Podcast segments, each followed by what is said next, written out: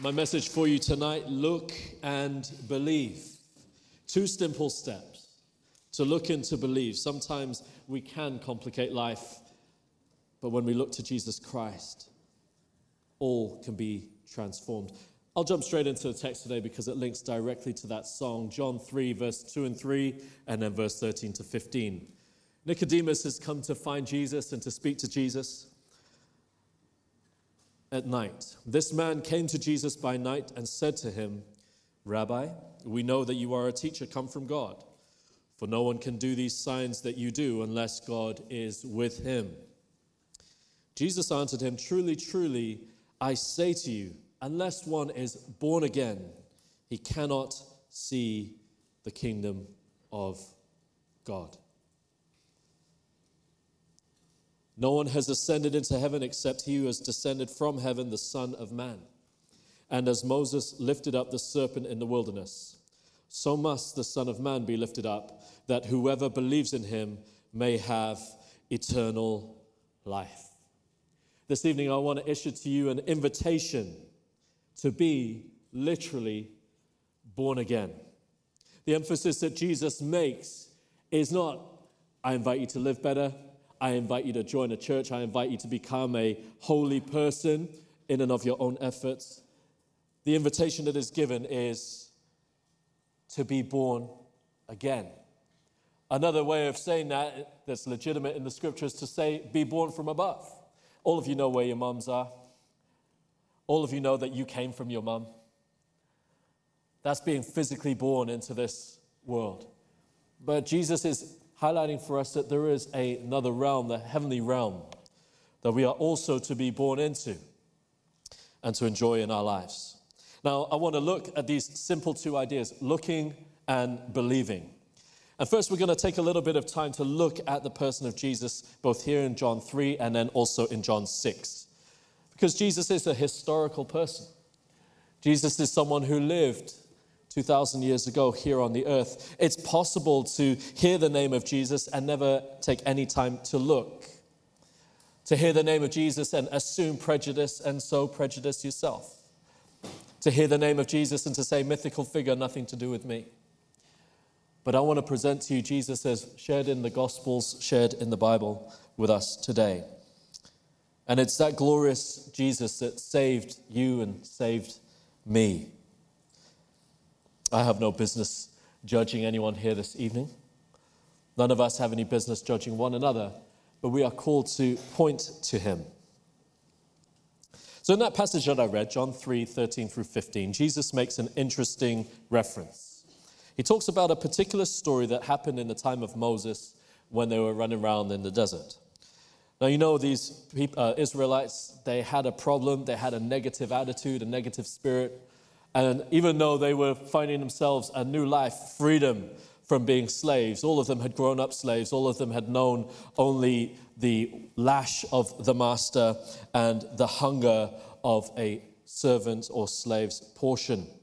And yet here they are in a new world, God leading them to a place where they can have a new nation and so on. And while they're out there in the wilderness, they begin to complain again. Moses, you brought us up out of Egypt, and we, there's no food, there's no water, we're going to die. You can find this story in Numbers 21, verse 4 through 9. And so, what happens is that these fiery serpents are unleashed amongst the people, and they start to bite the people, so that many people of Israel died. And they begin to panic because everyone that's bitten dies. And so, they come to Moses to say, What are we now all going to get wiped out? And so, Moses prays, and God gives him an answer. He says, Make a fiery serpent, set it on a pole, and everyone who is bitten, when he sees it, shall live. And so Moses made a bronze serpent and set it on a pole. And if a serpent bit anyone, he would look at the bronze serpent and live. Interesting story. Where did the fiery serpents come from? Why was it that this pole lifting up caused, it, caused them to be healed? These are some of the things that we want to look at today, but I believe that it has a particular practical implication for us this evening. These fiery serpents are a physical representation of a spiritual problem, that of sin. Sin crouches at the door. We see that in Genesis with Cain and God's dealing with Cain. Sin can be opportunistic, like a snake waiting for you to make a mistake, putting your foot in the wrong place. Sin is waiting for you to make that same mistake, put, putting your own foot in the wrong place. Here, when you're bitten by a snake, you die a painful death. In sin, when we're bitten by sin, it might not be immediate, but we can die a painful death because, as Romans 6:23 says, the wages of sin is death. Now, these snakes come in different sizes, so does sin. We think we know all of the sins, obviously. There are the ones that we all know about murder, rape, adultery, physical abuse, emotional abuse, and otherwise. These are all sins that we know about. You will have a sin in your life that you know about. For me, when I was away from God, that sin was rage. I hated people. All it would take is for you to look at me wrong and I'd be willing to start a fight. I was angry at God, angry at everything that was going on around me. And so the way that I would feel alive was getting drunk and then starting a fight. What's the sin that you know that is glaringly obvious to you? Maybe it might be a little bit more subtle than that. Maybe it might be pride or envy or jealousy. Maybe it might be that you're authoritarian, controlling, insensitive. Maybe it might be that you have fears that cripple you and a negative outlook that defines everything that you see. These sins that are waiting to ensnare us, that can literally kill us, are all around us. They are part of our human experience. And we are in a situation always where we're dealing with them. Now, let me leave aside the snakes and the all of that for just a moment because I know snakes is freaking you out. But let me just say this that uh, fiery serpents is a little bit like paintball. Any of you ever been paintballing? I'm going to have to educate all of you tonight. Now, you know, you walk by people on the street and they're trying to sell you paintballing. Well, what paintballing is, is they give you a gun and then they have this pot that sits on top and they got these little capsules inside filled with paint.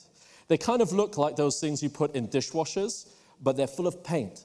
And you take a gun filled with these paintballs and you shoot people. And you always know when someone has been paintballing because they're trying to show you their bruises, because the bruises really hurt. All right?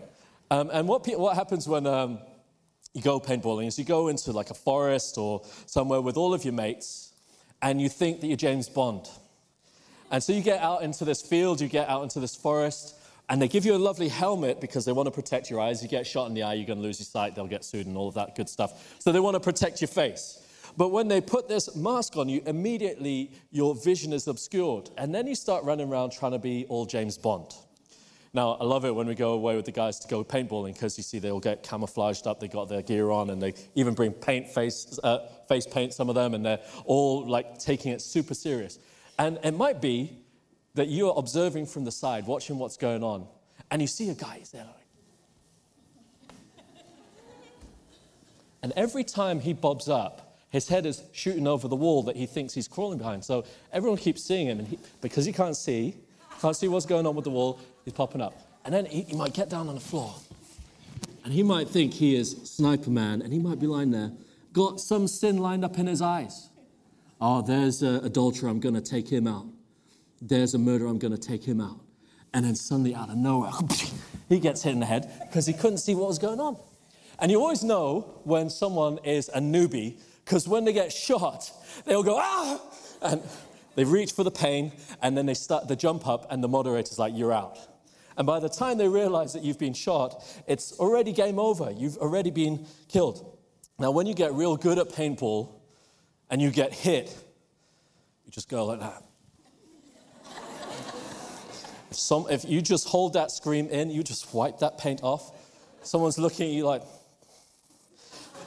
I'm clean. Except when they hit you in the face. And when they hit you in the face, you look up, you see the moderator, and right between you is this sin all over your mask. Let's bring it back to the snakes for just a few minutes. We've got paintball in our mind. The snakes Moses had to teach his people something about these snakes.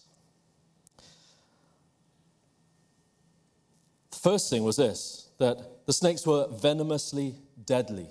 If you get bitten, your death is guaranteed. In paintball, you think you can just wipe the paint off. In life, we think we can just wipe the sin off. When we've become insensitive to sin, we might be tempted to just think, hey, that wasn't a big deal.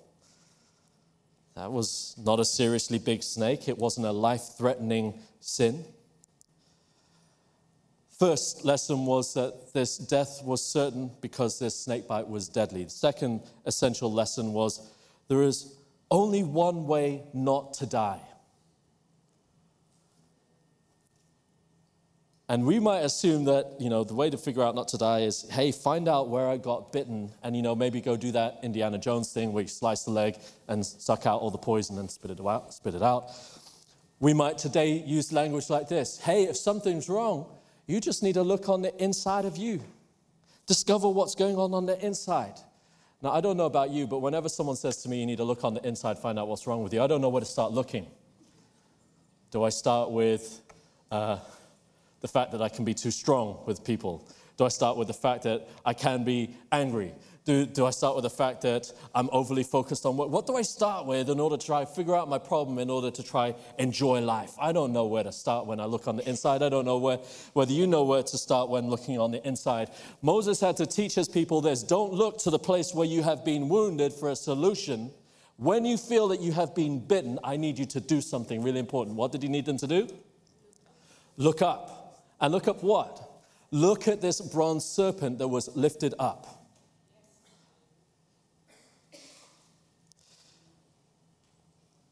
I've got to tell you something. You know this, and I know this, uh, that serpents don't have a good image in Scripture. Genesis 3, we see the serpent tempting Adam and Eve, and they sin and fall and so on, and it's because of their whole mess that we're in this whole mess and all of that kind of stuff that you read there in the Scriptures. But that has given the people of Israel a revulsion with the issue of snakes. And if you have a Christian background, you've got the same kind of issue. Now, I know some Christian people, when I see them praying, they're, pray- they're praying. They're praying, stamping on the snake. In the name of Jesus! In the name of Jesus! I'm stamping on the serpent's head. You know, I even seen some zoos, right, where they ban Christians from going in the reptile house because they're jumping on into the tank. In the name of Jesus.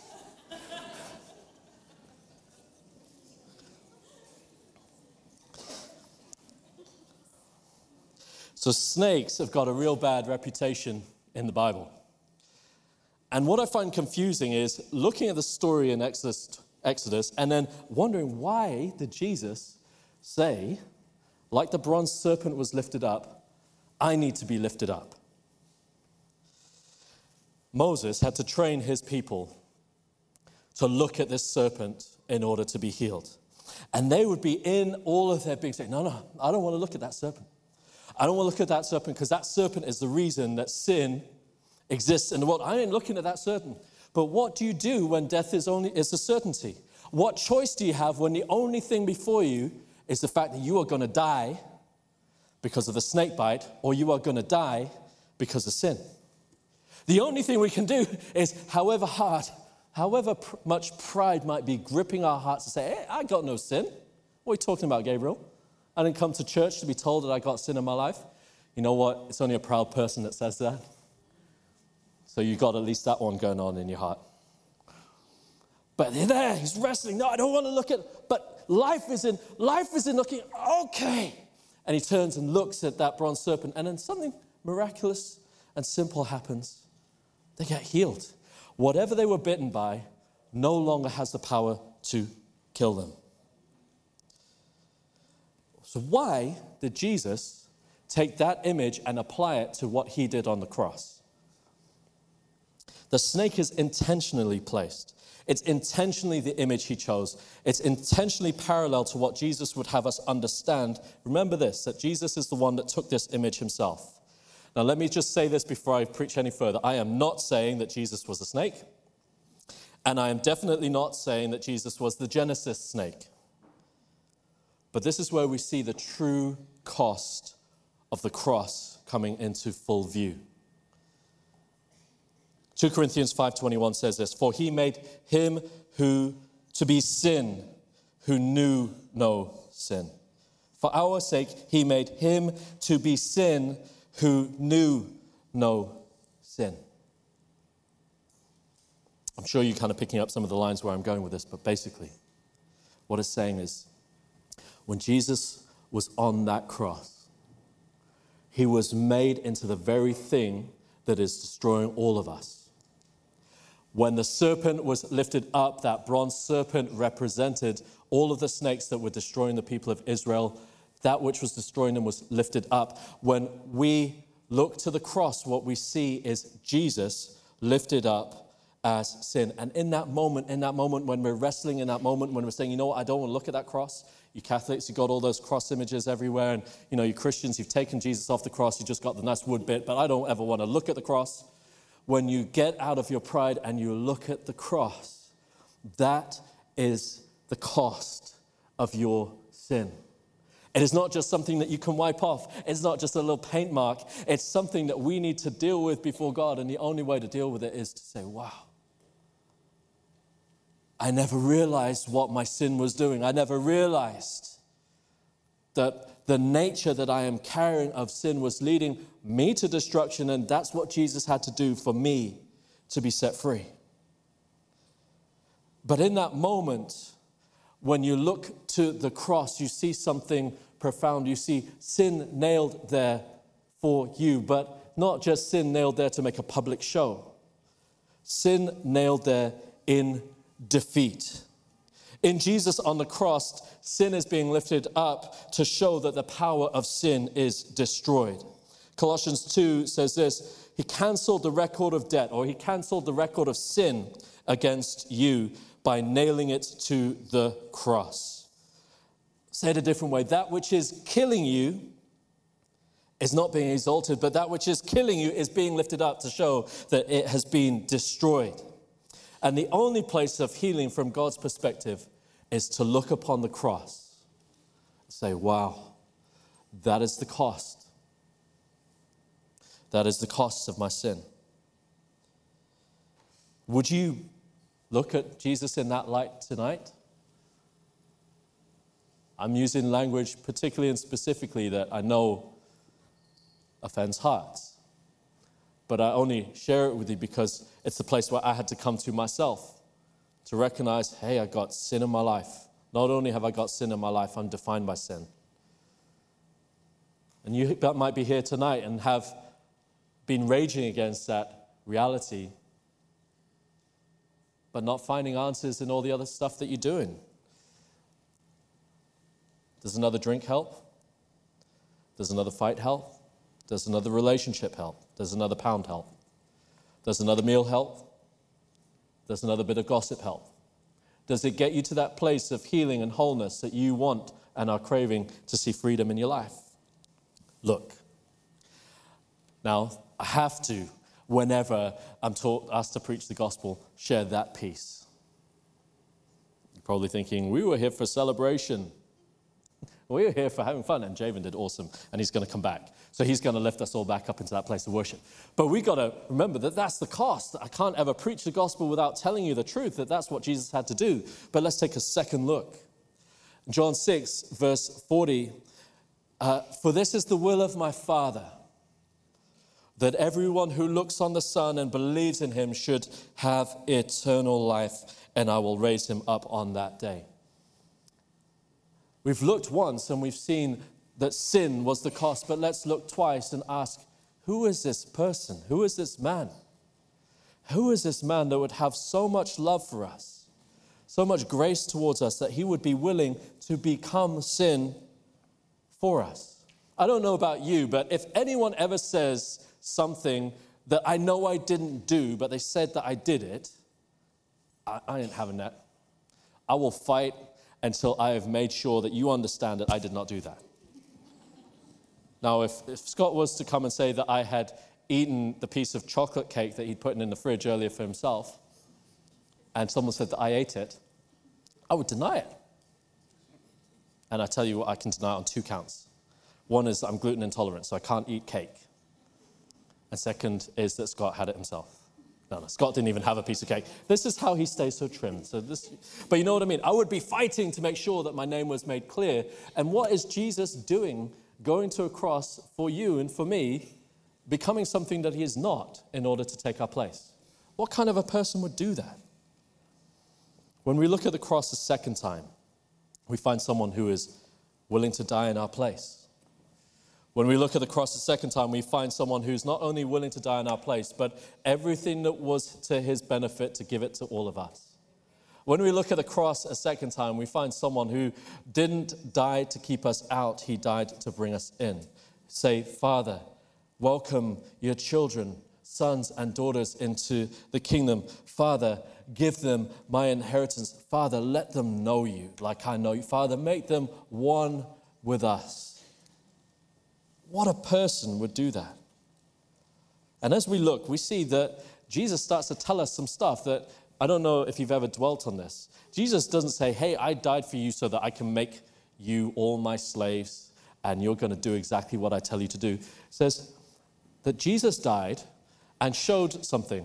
I didn't do this for myself, I did this because of the Father. I did this because the Father is good. You might say, Is God good? You look around at famine, hurricane, tsunami, earthquakes, rape, murder, cancer, all of the things that characterize our broken world, you might say, if God is good, why is He not doing anything about all this mess? There's something of a mystery of being at God's level that we will never understand. We see it as wrong. If we see it as wrong, of course God knows that it's wrong. But part of the mystery is that God is inviting us to a life that is beyond this. We live in brokenness here, but He invites us to eternal life there. We live separated from God here, we live united with God in eternity. We live with much suffering and brokenness here, and Jesus entered our suffering to show us that God understands. But through Jesus suffering with us, He made a way for us to be restored to the Father.